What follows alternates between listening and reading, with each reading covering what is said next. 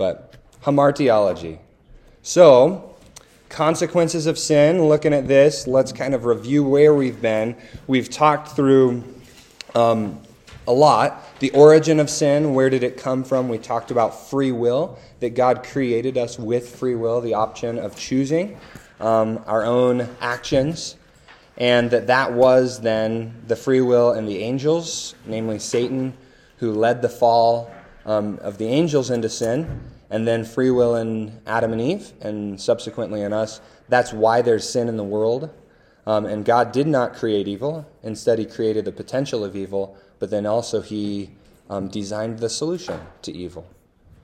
So we talked through that. Then we talked through, we tried to just give somewhat of a definition of sin, although there's, it's multifaceted.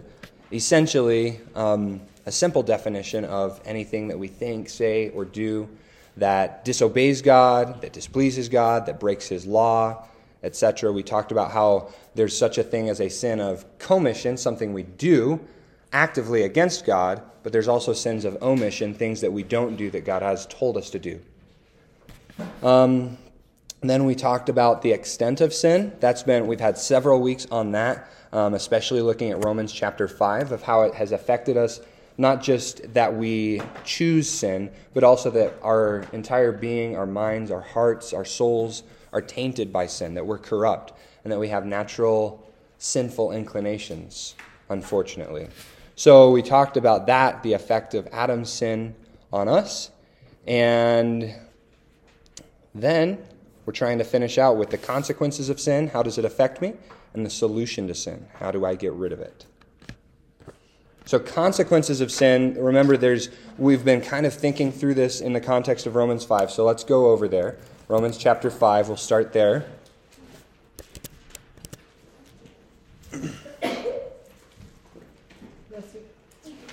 We've talked about three uh, categories, isn't quite the right word. Um, three I don't know, three aspects maybe of how sin affects us, for lack of a better way to say it. There's imputed sin, which is um, the sin of Adam that Romans 5 talks about in Romans chapter 5, verse 12. Wherefore, as by one man sin entered into the world, and death by sin, and so death passed upon all men, for that all have sinned. There's some aspect in which the sin of Adam affects us directly in other words, that's why it says at the end, for that all sinned. Um, and the, the primary consequence of imputed sin, in other words, that in Adam we all sinned, is physical death. So we see that. That was what God said would happen if Adam and Eve ate of the tree of the knowledge of good and evil. And that is what has happened, that every subsequent generation has died, just as God said. So physical death, even apart from personal sin. Some people die prior to the ability to choose. Uh, think of a baby. If they pass, they haven't made an act, they haven't chosen to rebel against God. They're not yet capable of it. And yet, physical death, they're still subject to it as well. So we see that, unfortunately, Adam's sin affects us in that way. But then inherited sin, that's the, the aspect of it's corrupted our being, that it's been passed down generation to generation. So on the back side of your sheet, we've got this table that maybe will be helpful. Um, it talks about this transmission column, the, um, the second column of the table. Imputed sin is directly from Adam to me. Everyone is subject to death. But then there's also the transmission from generation to generation of inherited sin. That because my parents were sinners, I also am a sinner and I've been corrupted. I struggle. Sin is a part of the fabric of my being. That's the idea of inherited sin. It's our struggle with right versus wrong. Um, and the primary penalty of inherited sin is alienation from God. So that's Ephesians chapter 2, verses 1 through 3. Um, he talks about we were dead in our trespasses and sins, um, in which we once walked according to the course of this world, the prince of the power of the air, spirit who now works in the sons of disobedience. And then at the end of verse 3, he calls us, We were children of wrath, just as the others. That's what happens because of sin, is that every individual is born alienated from God. We're his enemies, not his friends by birth. We're not his children by birth. Instead, we're an enemy. You see that in Romans chapter 5, actually, just before where we were, um, verse 6. For when we were yet without strength, in due time Christ died for the ungodly. For scarcely for a righteous man will one die, yet peradventure, or perhaps for a good man, some would even dare to die. But God commendeth, or demonstrates, his love toward us, in that while we were yet sinners, Christ died for us. So, and then verse 10 For if when we were enemies, we were reconciled to God by the death of his Son, much more being reconciled, we shall be saved by his life. So there's this aspect of um, what Paul is saying. Not many people actually want to give their life up um, as a substitute for someone else, even if they're a really, really good person, a righteous person. Maybe if they're just a good person, somebody might be willing. But God, He loved us so much that while we were sinners, enemies of God, Christ died for us. So that's inherited sin, is we're enemies of God. And our, our natural soul's bent is against God because of sin. But we also talked about how we still retain the image of God. And so there's also this aspect where um, un, un, or lost sinners still sometimes do good. And that's the image of God in man, is that we still do good sometimes, even though we're sinners, because we're made in God's image. And then personal sin. Um, we're really familiar with this one because it's personal. So Romans 3 talks through that. There's none righteous, no, not one, none that seeks after God, none that understands. Talks about how all have sinned. We're all as an unclean thing. Um, and I put in there, we've sinned both overtly, our actions, as well as covertly, our attitudes. If I commit a sin, an action against God, or I say something I shouldn't, you all get to see that. But there's also sin that's covert, it's hidden, it's secret, it's in my heart. I might have a rotten attitude, and, but put a smile on my face, and you think everything's fine because you can't see my heart. And those sins are just as wicked as the sins that we commit that we commit outwardly, overtly. Yeah. So personal sin, but then we talked about so consequences of sin, imputed sin, that's the table. Imputed sin, that's uh, physical death. Inherited sin, that's spiritual death or alienation from God. But then personal sin, the result of personal sin, is loss of fellowship or lack of fellowship. Because someone who is lost in their sin prior to salvation, they'd never got fellowship with God to begin with because they were born alienated. But then, let's go over to 1 John chapter 1 for a minute. Does anyone remember three weeks ago whether we looked at 1 John 1? Did we? Thanks, Ashley. We have? Okay. Good. Three weeks ago. Amen. Three weeks ago feels like three years ago right now. Two years ago. Yeah. Man. It does feel a long time ago. That's hilarious. Um, but First John 1, um, John is describing, he starts out the book, talks about he's, he's wanting to communicate about the word of life. And he says, I'm an eyewitness. My hands have touched him. I've heard him speak. He was manifest. Um, so now I'm telling you about it. And then verse 3, 1 John 1 3, he says, That which we've seen and heard, speaking of Christ, the word of life, we declare unto you, that you also may have fellowship with us. And truly, our fellowship is with the Father and with His Son, Jesus Christ. So John shares as the principle, he says, Jesus Christ, the goal of why I'm sharing this with you is so that you can have fellowship with us and then with God the Father, and with his Son, Jesus Christ. So, the message of the gospel that Jesus Christ paid for our sins and that he rose from the dead carries with it the, the opportunity of fellowship.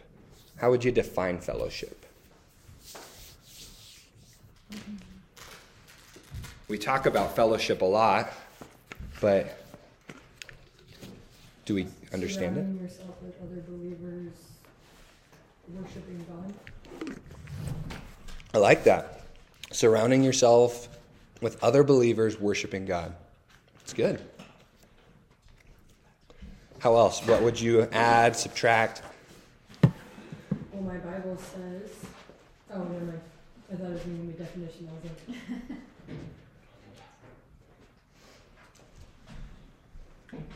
I wanna say acceptance, but just. Mm. Yeah, acceptance is absolutely part of it. It's good. Tim? Like a common ground, cooperation, you know, Mhm. talks about in Philippians a couple times about fellowship, about how we work towards the same goal, even though like Mhm. in Ephesians it says that we are different people, but God has broken down that middle wall, make us to not strive against each other, but strive together for the Mhm. furtherance of the gospel. We're working together. It's good. Yeah, working together. Yeah, common ground. That's kind of the base idea of the word fellowship is just commonness. It's sharing. Sarah? Mom always used to say it's just all the fellows in the ship. It's all the fellows in the ship. There you go. I mean, you, like in a family, you argue and you have differences and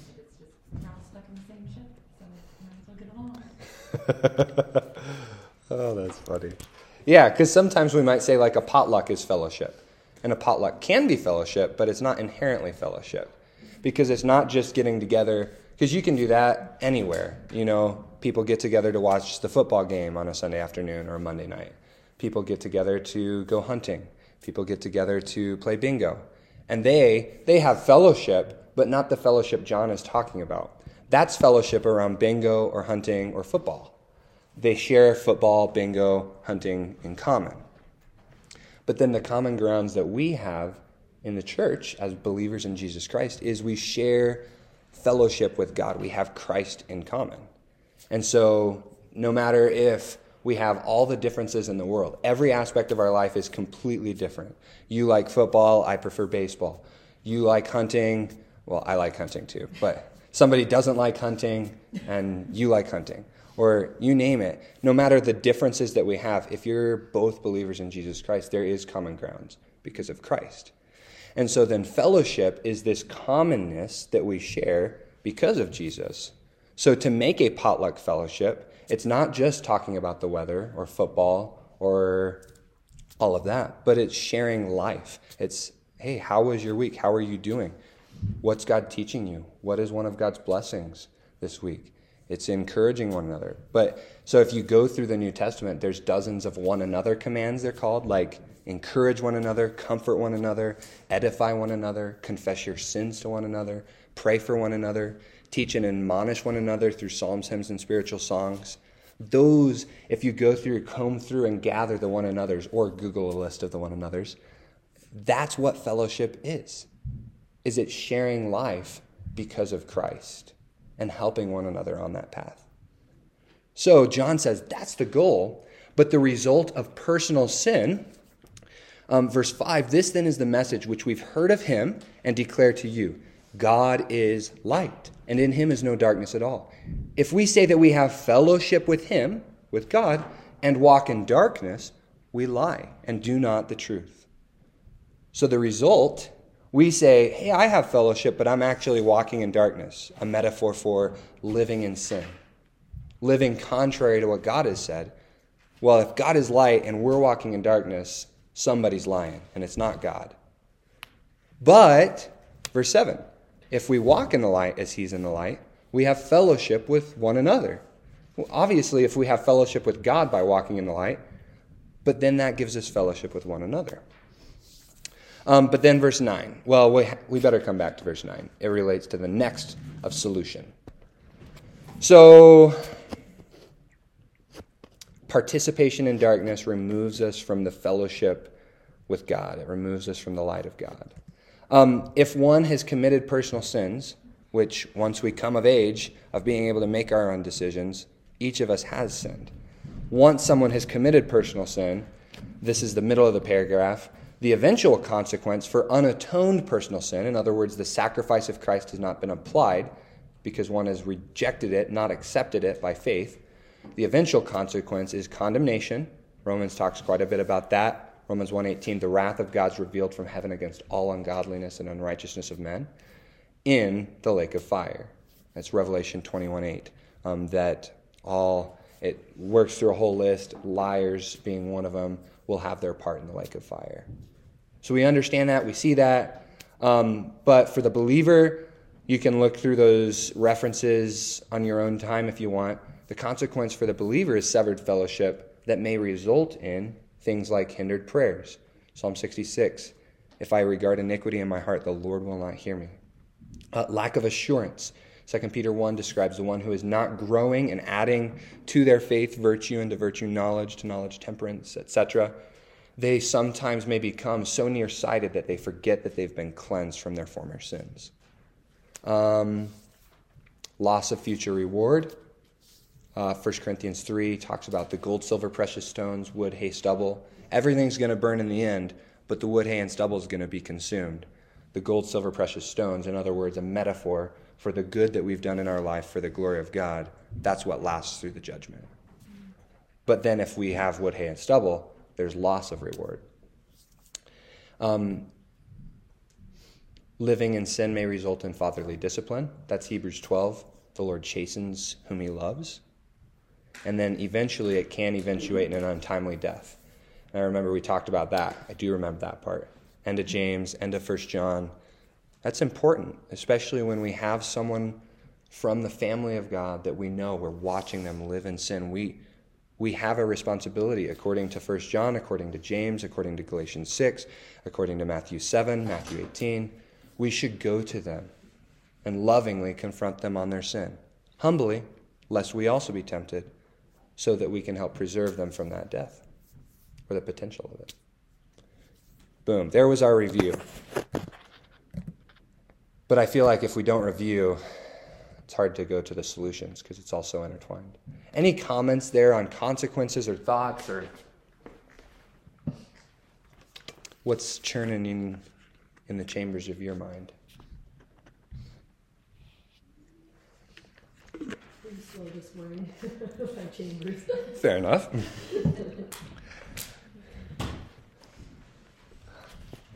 well, then, should we go to solutions? Yeah. So the question is, how do I get rid of it? How do we get rid of sin? Um, but I think one of the challenges when we think about how do we get rid of sin is it's kind of like have you ever stained something white and no matter how hard you try, it's unremovable? What? Just tie. Ah, I never thought of that. My mother in law. Tie dye. My mother in law has a beautiful white rug, and I spilled a little bit of orange drink on it, and I don't think it's all quite going to come out, so I'll suggest tie dye to her. I'll, I'll help with the tie dye. Orange tie dye.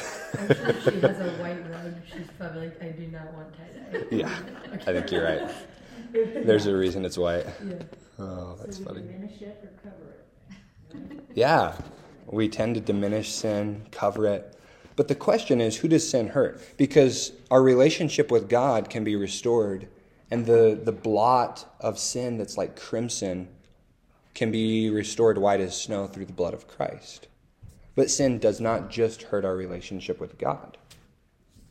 So, maybe we should look up some scripture now. Let's go. Who wants to go and read 1 Corinthians 8:12? Anybody? I can. Okay.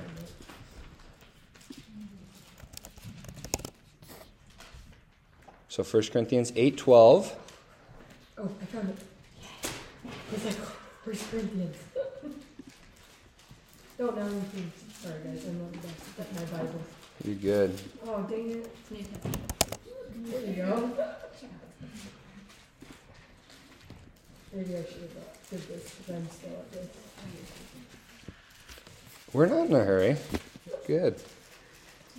Okay, First Corinthians eight twelve. But when you thus sin against the brethren and wound their weak conscience, you sin against Christ.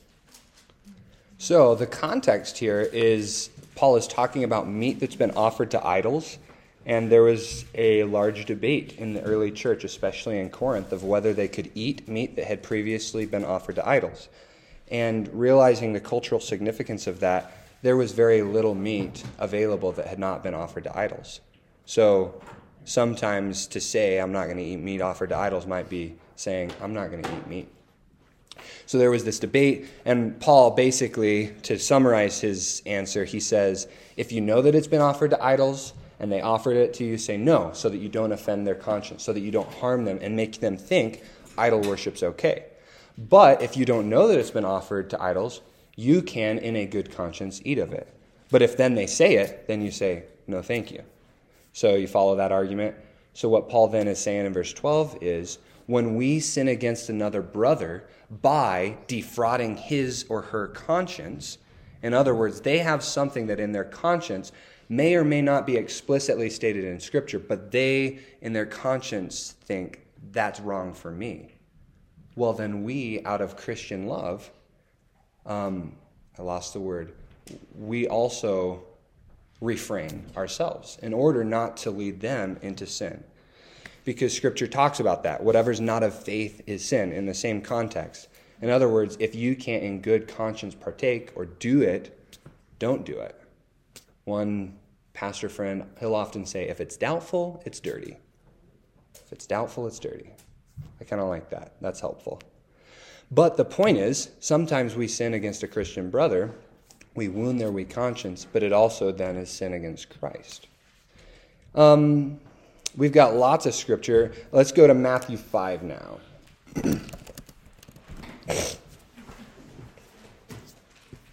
Matthew 5 23.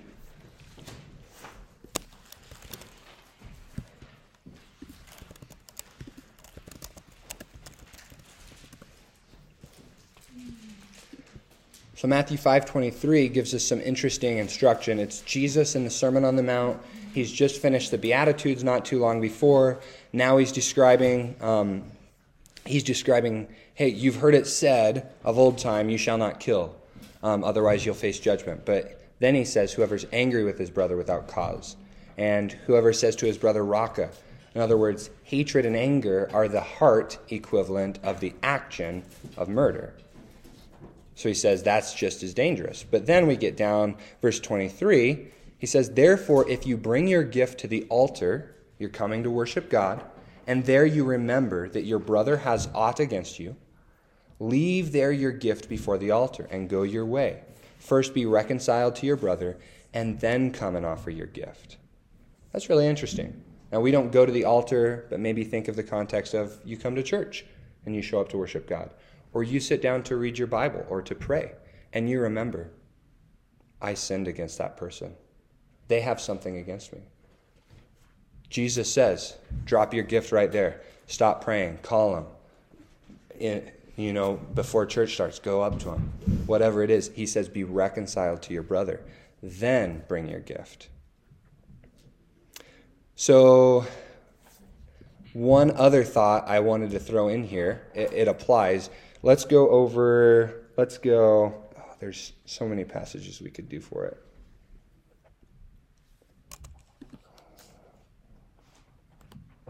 Let's do Colossians, because Pastor will preach through Ephesians. Let's go with Colossians 3. We want to talk about the idea of forbearance. Forbearance. Does anybody have a tidy definition of forbearance? How would you define that? Sorry? Patience. Yeah. Because we understand the concept that we as Christians have a responsibility to forgive. As the most forgiven people in the world, we also ought then to be the most forgiving. And Paul, that's his application in both Colossians and in Ephesians. Look at the end of verse Colossians 3:13. He says, "Even as Christ forgave you, so also do ye. In Ephesians 4:32, be kind to one another, tenderhearted, forgiving one another, even as God for Christ's sake has forgiven you. So we know we have a responsibility to, to forgive when we've been sinned against. But we also have a responsibility to forbear. And forbearance is similar to forgiveness, but it's different. So let's read this. Um, Colossians 3. Uh, just look at start. We'll start in verse 12.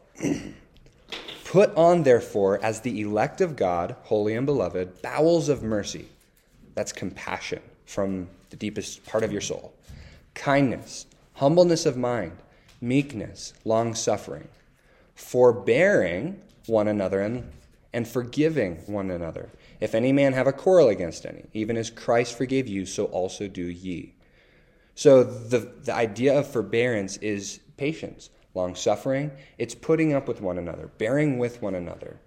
So the idea of forbearance is pretty practical because sometimes people's personality or things they do, the way they are, might rub you the wrong way. I have that. I assume you have that. It's kind of part of being human. Um, but the question is is that action, that attitude that you observe, is it scripturally sinful? In other words, does scripture prohibit it or command that they do the opposite? If not, that's where forbearance comes in. Because if it is sinful, then there's forgiveness. We release that sin. They can come and say, I was wrong. Please forgive me. But if it's not sinful, forbearance is important. We put up with one another, we bear along with one another. Doesn't that in fourteen indicate it has to be done in love? Mm-hmm. Because you can have a really bad attitude and still but have forbearance. Yeah, you might. Waiting. Yeah, yeah. It's got to be done in love. It's good. Sari? I was thinking it's, it's giving the other person weight and, Hmm. and, you know, value, kind of honoring the other person, Yeah, not just putting up with them. it's but good. It's giving their, them value, seeing them the way God sees them, their value when you're working with them. It's good. Yeah, because that aspect of their personality is not a mistake. God doesn't make mistakes. So say you have a friend and you get a fight, and then you guys forgive each other, Mm-hmm. but yet now you don't want to be close friends anymore. Is that's still forgiveness, but you're just choosing not to put yourself in that situation again. But is that not true forgiveness? Good question. So there are times, absolutely, a friend that there's been, um, that there's history. There are times it's totally okay not to be as close a friend as you once were. Sometimes forgiveness um, is difficult to wrap our minds around. So forgiveness is a promise. It's not that I feel all better about the situation. Instead, forgiveness is a promise. I promise not to bring your sin up to anyone, up to God, up to myself, up to someone else. So God would be, God, hey, just strike them dead. Up to myself would be to just stew on it in bitterness. Up to someone else would be slander or gossip. Um, forgiveness is a promise. Now, it's a promise not to bring it up to anyone who's not part of the solution. So maybe there's sin that there needs outside help. Well, you can go and get outside help, and you're not breaking the promise of forgiveness because they're part of the solution. Yeah. Does that help? Yeah. Because I was always wondering that. I'm like, you don't want to be friends with that person because they like, you guys had a falling out, but yet you still Mhm. forgive them, is that forgiveness that you still want to be friends with? A good way to think about it is if you show up at the store and you see them at the end of the aisle, do you choose the other aisle because they're at the end of the aisle? If so, it's probably not true forgiveness. Oh, How's that? that's good. That's what I remind myself. Or if I see their car in the parking lot and I drive to a different store, I probably didn't forgive them. Well, just because you forgive someone doesn't mean that you have to trust them or your heart's not mm-hmm. guarded, That's right. you know. Yep. That's perfectly biblical. Exactly. It's good. What Ashley? I thought is that so often we think, well, I don't want to be in community with that person anymore, fellowship Mhm. with that person anymore. But we have to be prayerful in what God wants mm-hmm. instead of what we want in that situation. Mm-hmm. Because That's good. Many said no, and then God keeps bringing that person into life. You're like, hey, So- sorry. And it's amazing what. Prayerful that, then I would Yeah. have understood that prior to God having to put that person in life. Well, then you could probably have true healing Right. and not bitterness. hmm Yeah. It's good. Because it's amazing what God can do. We might say, I don't want to be close to that person anymore. And then God can do that. God can bring total healing and restoration, and it can be better than before, even. But that's the power of the gospel. It's good. Okay, so there's sin against oneself. That's 1 Corinthians 6 with um, sin of sexual immorality. Um, there's physical harm that sin does to us. when we choose sin over and over, it actually affects us our brains, um, our habits, our soul. There's sin against God, Psalm 51 4. Against you and you only have I sinned, David says. That's his prayer of confession after the sin, um, his adultery with Bathsheba and murder of her husband. And then sin against God's Spirit, Ephesians 4:30, and do not grieve the Spirit of God by whom you were sealed for the day of redemption. So there's a when we sin, it grieves God's Spirit because He dwells in us. He has to live here, and when we pollute His temple with sin, it brings sadness to His heart. So the reason to say who does sin hurt is just to say it's not just we need reconciliation with God, but there's also at times horizontal reconciliation that needs to occur in order for sin to be dealt with. But thinking through, let's go back to uh, let's go back to Romans 5. No, actually, we've read that several times. Let's go 2 Corinthians 5 this time. 2 Corinthians 5. So, what is the solution to imputed sin? Remember the guilt as sinners in Adam, physical death being the, the primary consequence here. What's the solution to that sin? Well, 2 Corinthians 5, look at verse, we'll start in verse 17. Therefore, if any man be in Christ, he's a new creature. Old things are passed away. Behold, all things are become new. And all things are of God, who has reconciled us to himself by Jesus Christ, and has given to us the ministry of reconciliation. That's kind of cool. Um, we're ambassadors for God to spread his reconciliate, reconciliatory. Is that a word? Conciliatory is. Reconciliatory. Psh, go with it. We're his ambassadors of reconciliation. We bring peace because God's a God of peace. Um, verse 19, to wit, that God was in Christ reconciling the world unto himself, not imputing their trespasses unto them and has committed unto us the word of reconciliation. That's the gospel. It's the word of reconciliation. Now then, we're ambassadors for Christ, as though God did beseech you by us. We pray you in Christ's stead, be reconciled to God. In other words, I'm bringing God's message. God says, Be reconciled to me. Why? Verse 21 For he, God, has made him, Christ, to be sin for us, who knew no sin. Christ knew no sin, but God made him sin on our behalf, that we might be made the righteousness of God in him. So the solution to imputed sin is Jesus took it at the cross. And so then we have available to us the righteousness of Christ that can be imputed to us. That is the solution that though we may die physically, yet shall we live in eternity. So that's imputed sin. Then we look at inherited sin. And just stop me in here. I'm just going to keep going unless you stop me, okay? So, inherited sin, this is that corruption, the depravity, our sin nature, our own struggle with sin. The way that Paul said it was hey, I, the good that I do want to do, I don't do, and the bad that I don't want to do, that's what I do. He's like, what is wrong with me? And that's the sinful human condition. We all have that struggle. I mean, if the Apostle Paul had it, of course we do. So that's inherited sin. So there's three stages, three stages of the solution. Number one is salvation. Um, we need the new birth, regeneration, that we be made new. That was 1, 2 Corinthians 5.17. If anyone's in Christ, he's a new creature or a new creation. So it's salvation.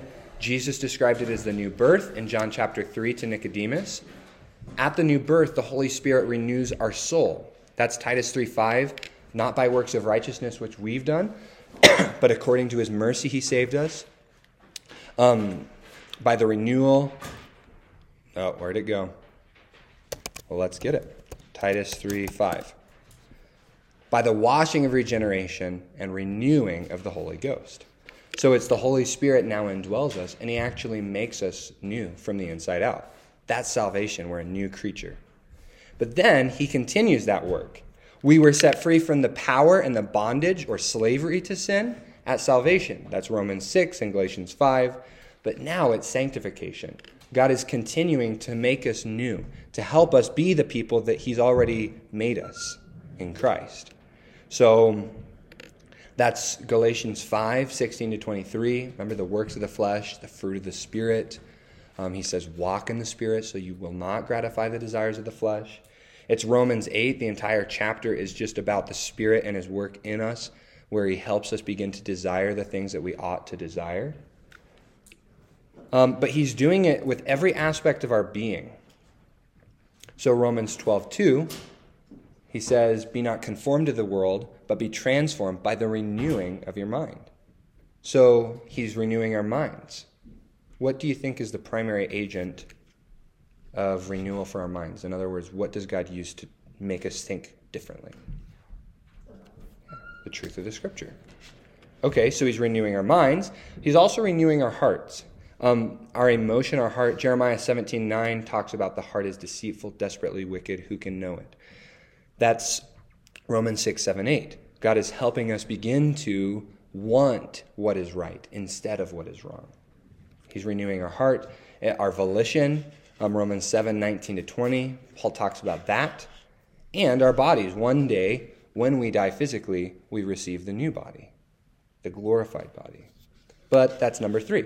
So there's the three stages salvation, we're now in sanctification, but one day there's glorification. Um, 1 John 3 2 says that when we see him, when we see Christ, we'll be like him because we'll see him as he is. And then verse 3 says, And he who has this hope purifies himself with, because he has the hope. So there's a future anticipation of God's making all things new, where no more sin lives in us, and we're we're no longer longing for sin. Okay, then personal sin. The solution to personal sin is initial forgiveness. Ephesians 1 7 um, talks about we've been redeemed through the blood of Christ. So we need forgiveness at salvation. But then we were in 1 John, verse 9 says, if we confess our sins, agreeing with God that our sin was sin, if we confess our sins, He is faithful and just to forgive us our sins and cleanse us from all unrighteousness. So there's a day by day, moment by moment cleansing we need. Sometimes people refer to it as keeping a short sin account. So it's like if, if we were capable of it, to have a notebook that we just write down every time we sin. Well, every time you sin, go to God in your soul and confess it. God, I was wrong when I did that, when I said that. Please forgive me. And then there's cleansing and restored fellowship with God. But if we go through the day and we don't confess our sin and our notebook gets longer and longer, and then the next day, that's what they mean when they say keeping short sin accounts, is wipe the record clean. Go and receive the cleansing of Christ's blood. Um, so then we already talked through all that. I duplicated it of the effects of severed fellowship, of hindered prayer, fatherly chastisement, etc. So then there's just a quote that I thought was helpful, helpful from that um, theologian Charles Ryrie that uh, the chart is from. He says, Judicial forgiveness brings the unbeliever into the family of God. That's salvation, judicial forgiveness. We're no longer condemned. But then he says, while family forgiveness restores the temporarily broken relationship within the family. And we understand that in our own familial relationships. When a son sins against a father, the father doesn't kick him out of the house and say, You're no longer my son. Instead, there's sadness for the father. He may have a broken heart. They may be frustrated with each other. There's tension. But then, when the son humbles himself and comes and says, Dad, I was wrong. I'm so sorry. Please forgive me. I want to obey. Well, now there's restored familial fellowship. But you don't kick them out of the house. God does the same thing. He doesn't kick us out of the family of God and say, You're no longer my child because you made a mistake. Instead, that was solved at the cross. And when we received it by faith at salvation, judicial forgiveness. But then familial forgiveness is I, as God's child, sinned, but then God welcomes me back into fellowship when I humble myself through confession. What do you think? What should we discuss more? You have more thoughts, or are the the cerebral chambers churning slowly? There's something about winter when it gets dark so early and then when it stays dark so late into the morning, it's like, It's I just- lazy, like, ugh. yeah. By about noon, I'm kind of ready to start thinking. yeah, Until then, I'd rather be cozied by the fire. What? It's just Yeah, so cold that exactly. it's like you don't want to go get more cold. I'm gonna put my coveralls out. Any other thoughts on it? So what we'll do next week, Lord willing, we will uh, we'll be starting soteriology, the study of salvation. So maybe this week your homework, if you think about it, just write down questions about salvation and all of that, all that is entailed with it, and that's our goal: is to do some work on soteriology in the next several weeks.